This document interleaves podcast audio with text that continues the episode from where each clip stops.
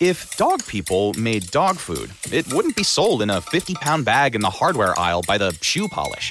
It would actually be food. It would be made with real, fresh meat and veggies gently cooked to preserve their nutritional value. You know, like food. The Farmer's Dog was created by dog people who cook and deliver fresh, healthy food. Try the Farmer's Dog and get fresh, pre portioned meals tailored to your dog's needs. Tell us about your dog, build your plan, and get 50% off at thefarmersdog.com slash listen. That's thefarmersdog.com slash listen. Check out the latest footwear innovation from Adidas, the Adizero Adios Pro 2, which features carbon fiber energy rods that are both lightweight and precisely tuned for a more anatomical transition. Everything from the ultra light polyester upper to the resculpted midsole and the reinvented outsoles are designed for speed. Visit adidas.com to learn more today. You're listening to Wellness Talk with your host, George Batista.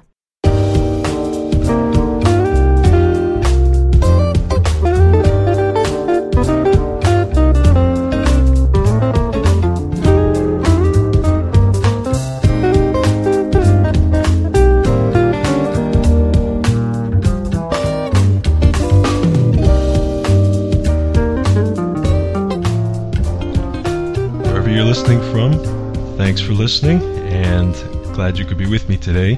This is your weekly health and wellness update. This is a show that goes over the latest in health and healing, nutrition, fitness, and everything we can do to live a happier and hopefully a longer life. I uh, hope you guys are ready for some good uh, articles this week. This show is for educational purposes only. It is not intended as a substitute for professional medical advice.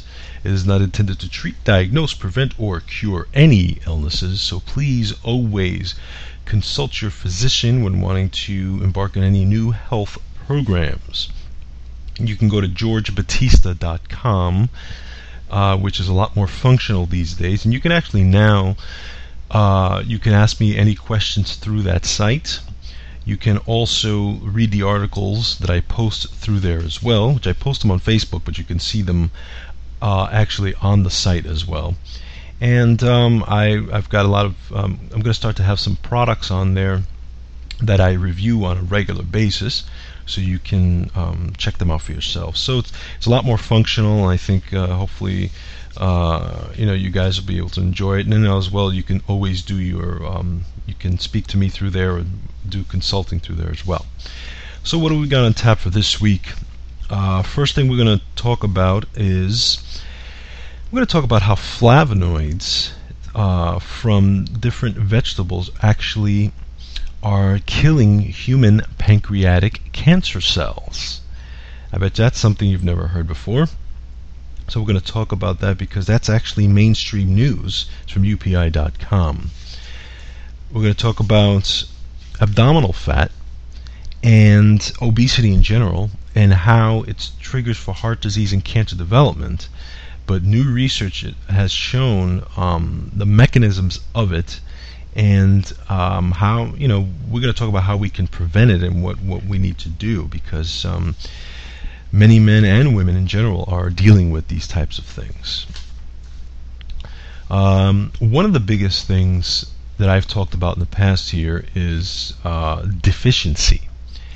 And deficiency seems to be, I, I would say, deficiency is probably one of the biggest uh, markers of disease in general. And um, because it does, you know, deficiency do, can and does create inflammation. So we're going to talk about deficiency as it relates to uh, vitamin B12. That's going to be our spotlight for this week, vitamin B12 and what it does, what happens when you don't have enough, and how deficient are you? Because most, you know, there are a lot of people who are deficient in vitamin B12. It's more um, common than people think. So I'll talk about that and why um, you should be concerned about that. And then we're also going to go over seven things you can you, that you may be doing that impair your workouts. So a lot of people are working out and not getting the results that they want, and they they they don't realize that they may be doing one of one or more of these things, and it's actually hindering their workout. So I'll go over that. That's from uh, marksdailyapple.com or Mark Sisson talks about that. So let's get started. First article here we have it's from this is actually from UPI.com. It's a mainstream article, so I wanted to highlight this because one of the things that I've talked about a lot is how there are compounds out there in vegetables uh, that are able to tell the difference between, uh, for example, cancer cells and normal cells. But not only that, they're actually able to um, have such an effect on different types of cancer cells and rogue cells and things like that that are actually able to kill cancer cells and leave the healthy cells alone. And I've always wanted to see more mainstream research on this. Well, we've got some good stuff on it now because this is out of the University of Illinois. And what they did was it was a study where they found that using flavonoids uh, as a pre-treatment before administering a, chemo, uh, a, a, chemotherapeutic drug inhibited an enzyme that facilitated killing human pancreatic cells. Uh, I mean that's that's very interesting. Now, this was a uh, this was a big study that actually talks about apigenin. Okay, now apigenin, okay, is um, is found is you know is is found mostly in in flavonoids. Uh, for example, things like celery, artichokes, oregano, those types of things.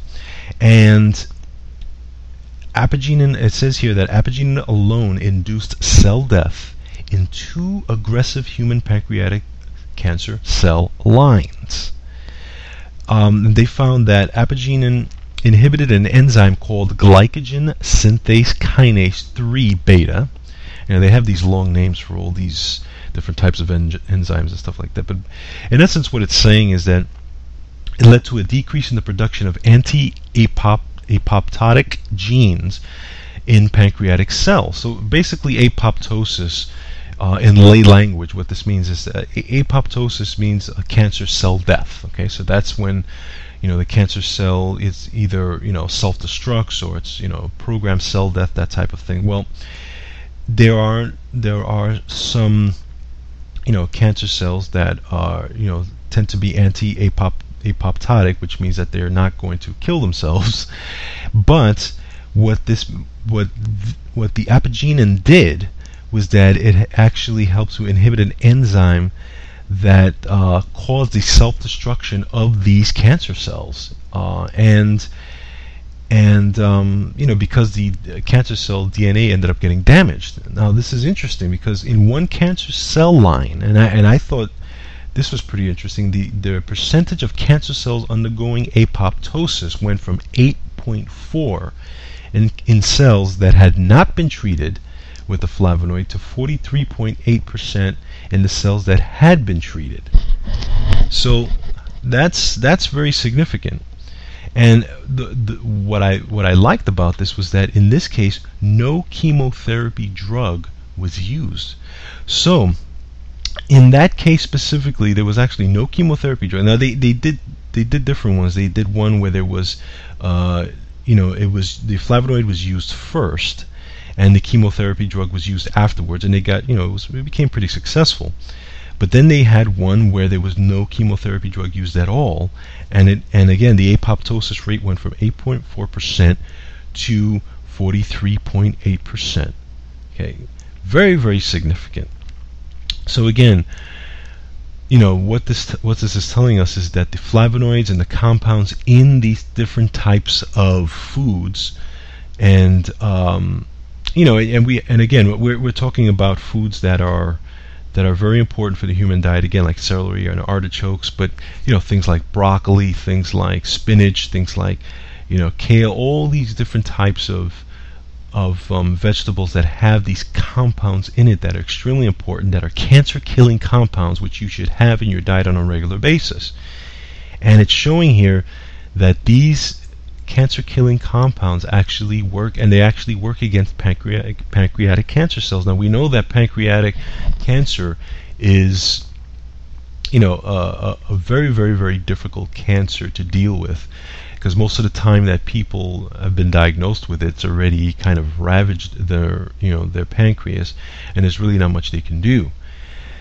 So this is promising research on this. Um, the problem with pancreatic cancer is a lot of times that people have had it already for you know 10, 20 years by the time they detect it, and we know that obviously the cancer industry, you know, is more there you know it's cancer is big business basically. So you know we know that cancer industry is you know, a lot more in love with their drugs and their chemotherapies and all these types of things. And you know um, and that's more mainstream and that's you know used on a regular basis to deal with these types of cancers. But it's nice to see that there's actually some research going out that actually is using you know different types of flavonoids and using different type of compounds to see what kind of effect they have on this. And um, I really hope a lot more research goes into this because um, you know this is this could be another way to deal with it. You know, and I, I always say that you know if you're dealing with cancer and you want to use more natural methods,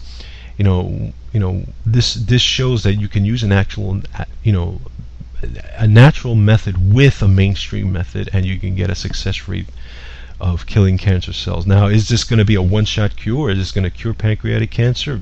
Nobody nobody knows because there is no cure for it at this point. But at least this is a step in the right direction, and um, you know this can lead to bigger things. Okay, next I'm going to talk about abdominal fat. Uh, abdominal fat storage found to be trigger to be a trigger for heart disease and cancer development. Now, this is from uh, Natural News, John Phillip. Okay, so uh, we're going to talk about a couple of different studies here. And the first one uh, was a team of Swedish researchers, and they were publishing their work in the PLOS Medical Journal, uh, PLOS Medicine, and they talk about how um, how just adding a few extra pounds can actually raise the risk of heart failure by 17 percent. Now, the prior studies have they they didn't determine whether obesity was the actual cause, but it was just maybe a marker of it. But they, this is actually citing a cause, which is interesting because uh, what they did was they uh, in this study, they used a new technique to examine obesity and determine if being overweight is a valid trigger for cardiovascular disease. So, the lead researcher at the Department of Medical Sciences and Science for Life, a laboratory, uh, it says that we already we knew already that obesity and cardiovascular disease often occur together. In this study, we found that individuals with gene variants that led to increased body mass index also had an increased risk for uh, of heart failure and diabetes. Okay? And there was a uh, also a separate study that showed and this was out of the American College of Cardiology. It found that carrying too much uh, fat around the abdomen puts people at greater risk for uh, heart disease and cancer compared with people who had similar BMI, which is body mass index, but who had who you know carry their fat in other parts of the body. So, you know, it, and, and by the way, in the, in this follow up, there was there was a um, there was a follow up which was with there was 90 heart related events, 141 cases of cancer, and 71 deaths from all cause among the participants. Now, what does this mean? Well, we know, and people have to realize that that uh, your fat, okay, whether it's in your gut or whether it's all around your body, you know, sometimes men carry tend to carry their fat more around their gut area. Women tend to carry it more on the hips, hips and thighs. But your fat in general, your your white adipose tissue, is constantly storing and releasing fat. Now, a lot of people think that your white adipose tissue your fat is just kind of an inert, you know, object. It's just kind of there, doesn't do anything. But it, it is actually actively uh, promoting hormone secretion. You know, again, such as hormones like leptin, hormones like adiponectin, hormones like cortisol. Um, and you know, it affects these hormones. It actually makes it more difficult to lose body weight. Okay but your fat also promotes systemic inflammation that raises the risk for these illnesses. So, for example, it can it, it can raise inflammation markers like tumor necrosis factor alpha, like uh, interleukin 6. And what this does is it actually signals, uh, many times it can signal your immune cells to go to the site where the fat is and actually start to uh, you know activate inflammation. You have to remember that fat in and of itself is inflammation. Okay, it causes inflammation. It causes. It's almost like having a sprained ankle, basically. Okay, so it actually calls a lot of your immune cells to that area, whether it's your abdominal area, whether it's uh, different areas in your body, wherever it is. It doesn't matter. So the you know, and and that that call tag to uh, the immune cells, which causes the inflammation markers, you know, is is is not a good thing because it, it, ba- basically it can eventually lead to autoimmune problems. It can lead to inflammation in other you know areas of the body, wear and tear, those types of things. But remember, your fat again is always storing and releasing. Okay, it's not just an inert object. So when you have fat cells that eventually die, you have new fat cells that come and take its place. Now, depending on your fitness, okay, um, if you you know if you're fit, then your fat is actually going to be you know burned, and you know your new fat cells are going to come and they're going to be more fit than the old fat cells. But if you're not fit, then those old fat cells are actually going to you know replace it and expand in size, and you know eventually just basically panic and eventually have to deal with immune cells when they get there. So, you know, you know, obesity in general sends inflammatory signals, you know, in different areas of the body, and and you know, and then you also have to understand that your your um, abdominal fat. Okay, um, for example, men you see you, you see men tend to have more abdominal fat because a lot of times, depending on you know their lifestyle, if they're eating a lot of fat, if they're eating a lot of sugar and stuff like that, many times their liver actually kind of gets um, gets overwhelmed with a lot of fat. If your liver gets overwhelmed with fat, a lot of times that can back up the fat into your digestive tract. And that fat and all those little things, it's, it's actually called non-alcoholic fatty liver disease. And we used to think that that was uh, for alcoholics, and which it is. Um, but now we're seeing that even non-alcoholics actually have fatty liver that fatty liver can actually back up into the digestive tract and actually cause weight gain in the digestive area, which can lead to, again, inflammation, which can lead to high cortisol levels. And, um, you know, that can eventually lead to things like heart disease and cancer and those types of things, okay? Um, most people who actually have um, obesity around their their uh, gut area tend to also have uh, you know, problems with insulin resistance. And we can also have liver related insulin resistance as well. So you've got a lot of issues that are going on in that area. So you really have to watch out. And that, that includes watching how you're eating and, you know, the type of exercise that you're doing. We know that the more muscles that you have, the easier it is for your body to burn fat. But it's all about metabolic fitness. It's all about getting yourself in a state of metabolic fitness where you your fat can actually store and release and burn the way it's supposed to, and um, you know getting yourself in the trend in the right direction because uh, you know you you want to engage the process of weight loss. That's that's the bottom line here. Okay, so.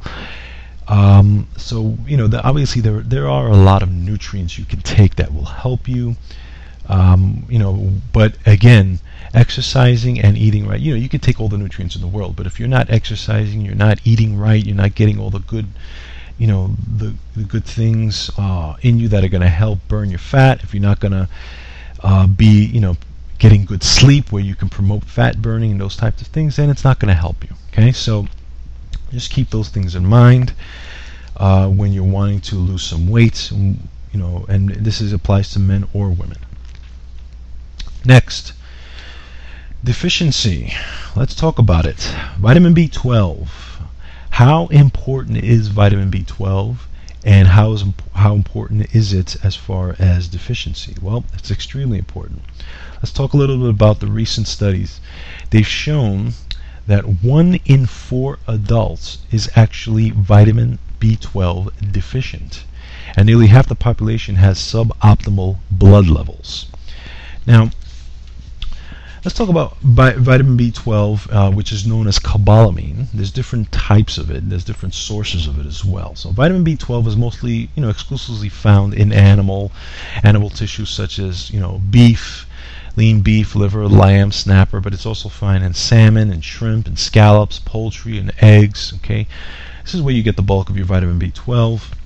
Now, the uh, you know, few plants are um, are actually sources of B12. A lot of people will think that you can get vitamin B12 from your plant diet. You actually can't get it from there because the B12 that is found in plants is actually B12 analogs. And an analog is basically a substance that blocks the uptake of the actual B12 in your body anyway. Okay, so you really can't get it from a plant-based diet for the most part. Okay, so that's why if you're, let's say, a vegetarian, if you're a vegan, you want to make sure that you're you're getting a good source of vitamin B12, whether it's through your supplementation or whatever it is. But it's very important. Now, why is it so important to your, your health? Because this is the reasons why your body needs vitamin B12. Okay, number one for proper absorption, proper absorption, proper di- digestion. Number two for a healthy Im, uh, nervous system, healthy nervous system function, to help to promote uh, nerve growth and development. Okay, uh, help with the regulation and formation of red blood cells. Also, you need it for cell formation and longevity. You need it for proper circulation, for adrenal for adrenal hormone health. Okay. You need it for mental clarity, concentration, and memory function. And you need it for physical and emotional and mental energy. Okay. Again, vitamin B12 is known as kind of the energy vitamin, basically. Okay, and just so you know, this is from Dr. Mercola. He did a good article on B12, so I'm going to just kind of highlight some of the things here and, you know, uh, just talk about the most important parts of it. Now, what are the signs of vitamin B12 deficiency? Well, they can be mental fogginess, problems with your memory, okay, mood swings, lack of motivation, feeling of apathy, fatigue and lack of energy, muscle weakness, and ting- ting- uh, tingling in your extremities. Now, the thing about this, and a, a lot of people, you know, specifically, you know, doctors, obviously, they may diagnose uh, other, you know, other types of uh, conditions where they may be just dealing with a vitamin D12 deficiency. For example, depression, maybe fibromyalgia, maybe dementia those types of illnesses may actually be or have started from a vitamin B12 deficiency. But a lot of doctors may not, uh, you know, may be diagnosing, uh, you know, fibromyalgia or dementia, for example, but it could actually be stemming from a vitamin B12 deficiency. So that's something you got to think about, you know, when you're getting yourselves tested. Uh, for vitamins, you can get a vitamin test, a vitamin B12 test to see where your status is. Okay, but also, you know, again, things like anemia. Okay, uh, vitamin B12 can result in a condition called pernicious anemia. Okay, that's another thing that uh, that you can deal with. So, um, now let's talk about um, you know one of the things that that is very very important. Okay.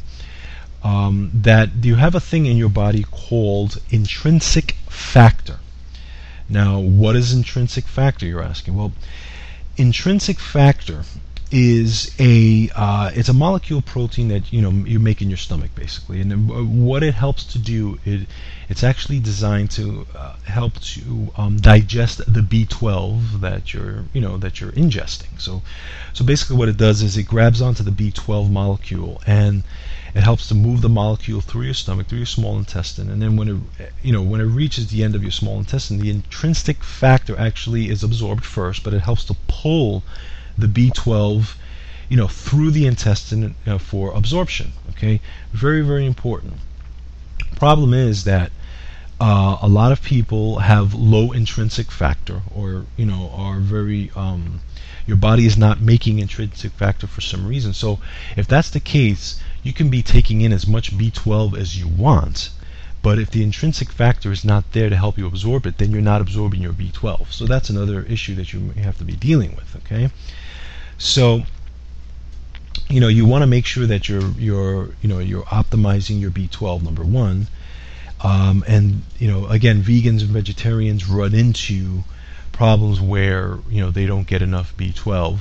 You know, a lot of people, especially a lot of people that I talk to that are vegans and vegetarians, you know, the first thing I do is I make sure that they're getting a good quality B12 supplement because they want to make sure that they don't run low. Now, you know, B12 does get stored in your body, okay? It does get stored in your adrenals as well. So it takes a while for the for the actual deficiency to kick in, but you have to remember that, you know, it slowly, progressively can kick in over time.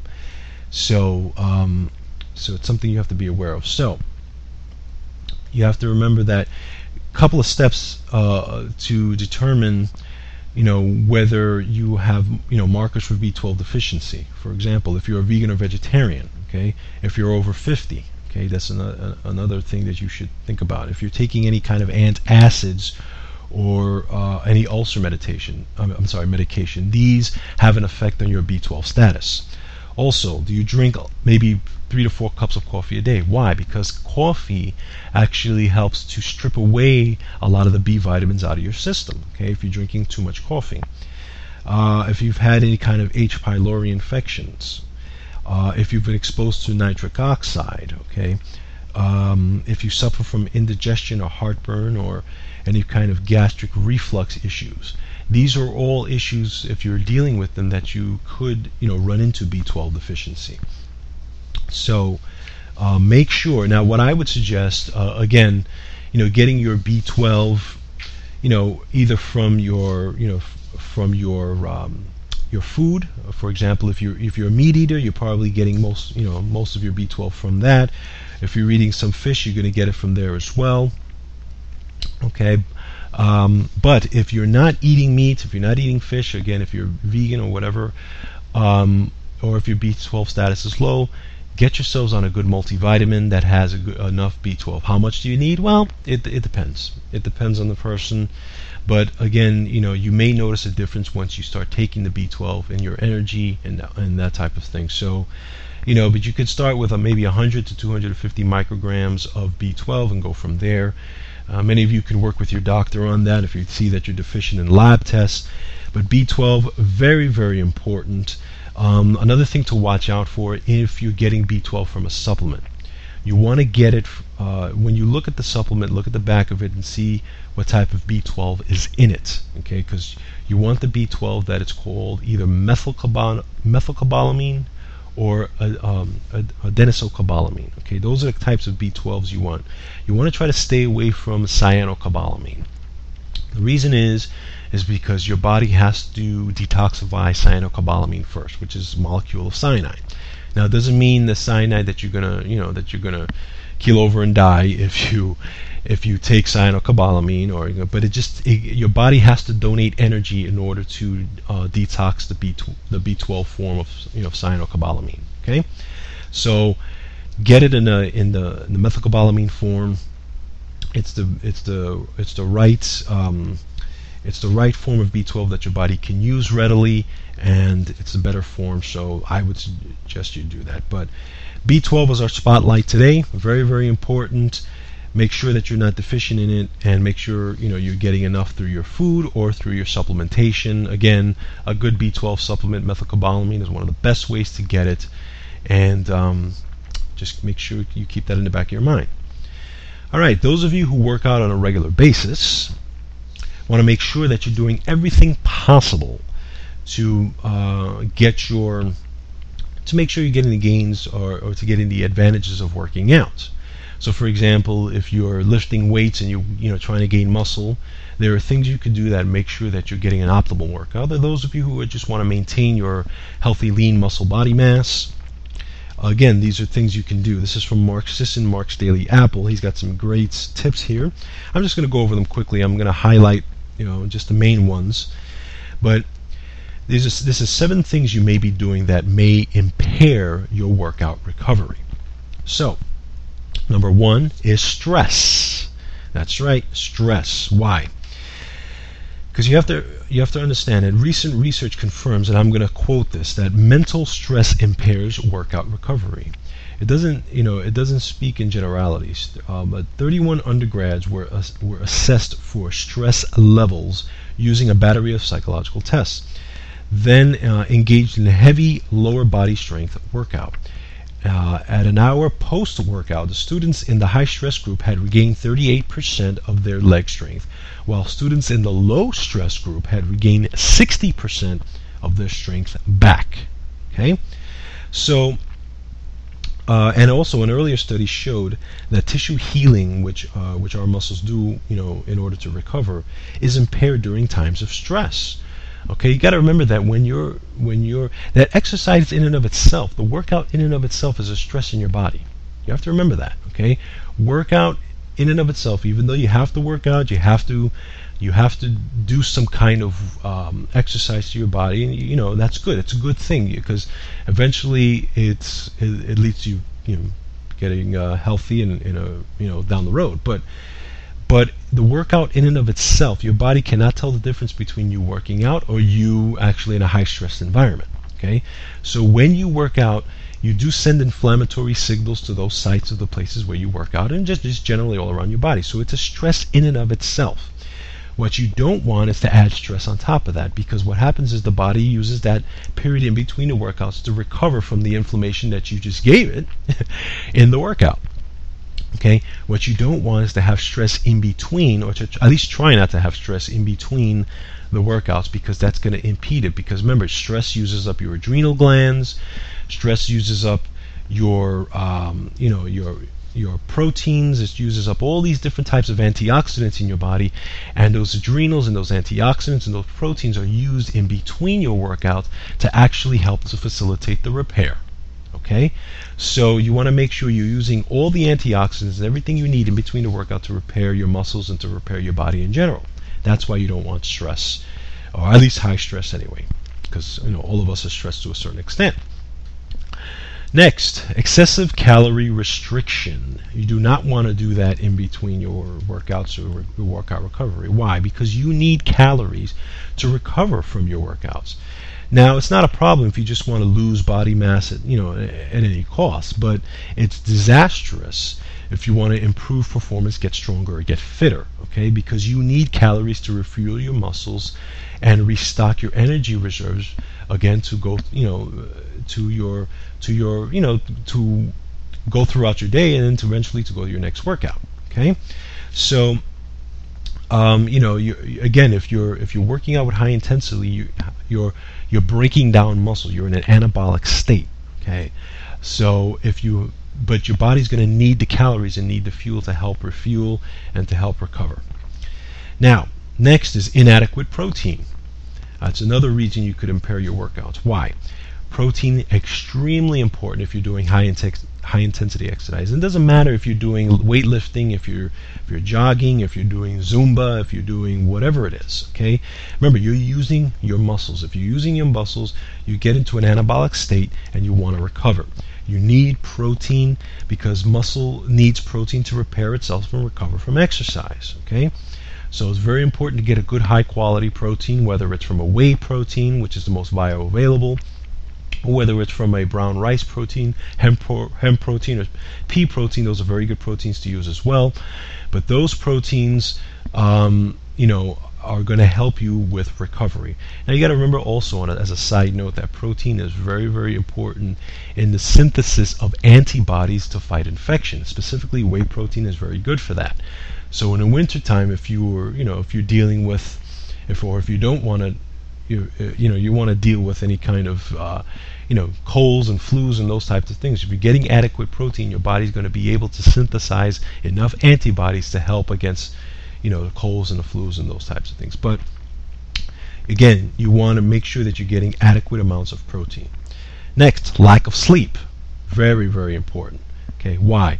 Because if you're not sleeping, it can impair exercise recovery in two ways. Number one, increasing cortisol and reducing testosterone production and lowering muscle protein synthesis.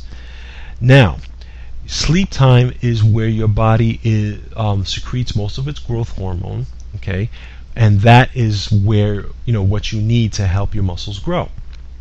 So you have to make sure you're getting adequate sleep. That's ex- that's a very very important rule.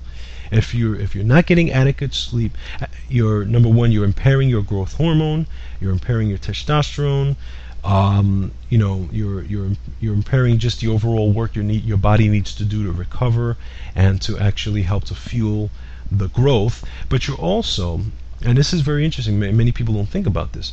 You're also increasing the risk of injuries when you actually do work out because you know, poor sleep can actually lead to uh, decreasing balance and postural control. So you got to understand that if you are working out, especially if you're using heavy weights, that can lead to poor technique, and it can lead to uh, you know injuries in your next workout. Okay.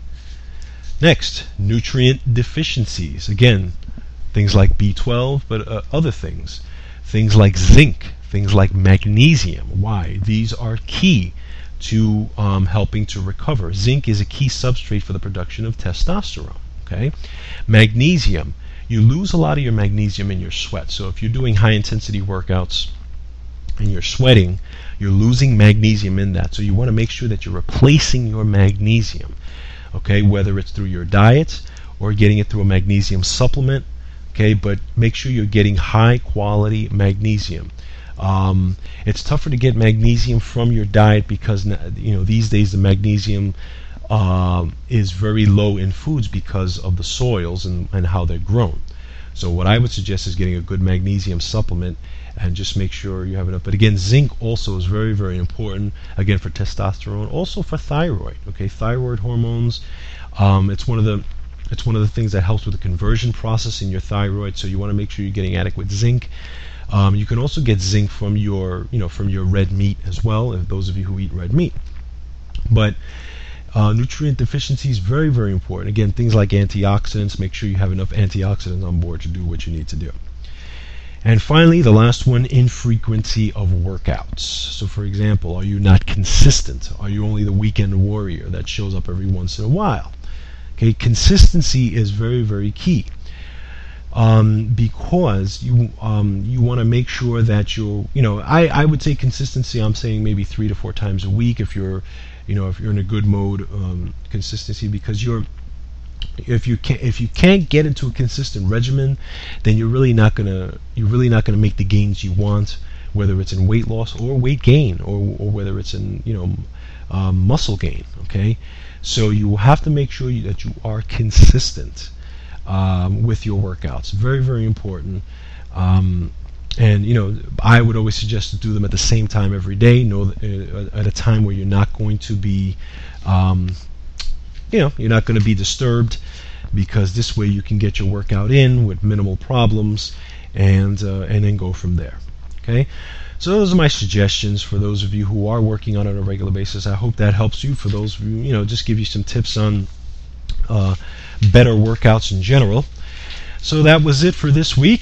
Uh, hope you guys got some good tips this week from the articles. Uh, again, if you have a question for me, you can go to georgebatista.com. Just go to the contact me section and you can type in your question there.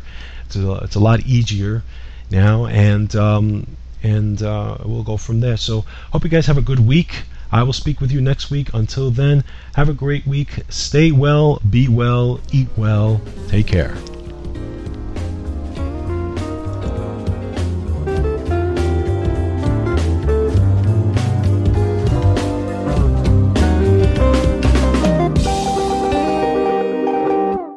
Check out the latest footwear innovation from Adidas, the Adizero Adios Pro 2, which features carbon fiber energy rods that are both lightweight and precisely tuned for a more anatomical transition. Everything from the ultra-light polyester upper to the resculpted midsole and the reinvented outsoles are designed for speed. Visit adidas.com to learn more today. Finding the right person for the job isn't easy. Just ask someone who hired their personal trainer as a caterer. All right, folks, let's keep this line moving. You there with the tongs. Picking up one Duchess potato at a time will not cut it at my catering table. Drop and give me 50. But if you've got an insurance question, you can always count on your local Geico agent. They can bundle your policies, which could save you hundreds. Okay, this is what we call the wild mushroom and asparagus dip, dip, and press. Come on, let's get those plates above your heads. For expert help with all your insurance needs, visit geico.com slash local today. Check out the latest footwear innovation from Adidas, the Adizero Adios Pro 2, which features carbon fiber energy rods that are both lightweight and precisely tuned for a more anatomical transition. Everything from the ultra-light polyester upper to the resculpted midsole and the reinvented outsoles are designed for speed. Visit adidas.com to learn more today. If dog people made dog food, it wouldn't be sold in a 50 pound bag in the hardware aisle by the shoe polish. It would actually be food. It would be made with real, fresh meat and veggies gently cooked to preserve their nutritional value. You know, like food. The Farmer's Dog was created by dog people who cook and deliver fresh, healthy food. Try the Farmer's Dog and get fresh, pre portioned meals tailored to your dog's needs. Tell us about your dog, build your plan, and get 50% off at thefarmersdog.com slash listen. That's thefarmersdog.com slash listen.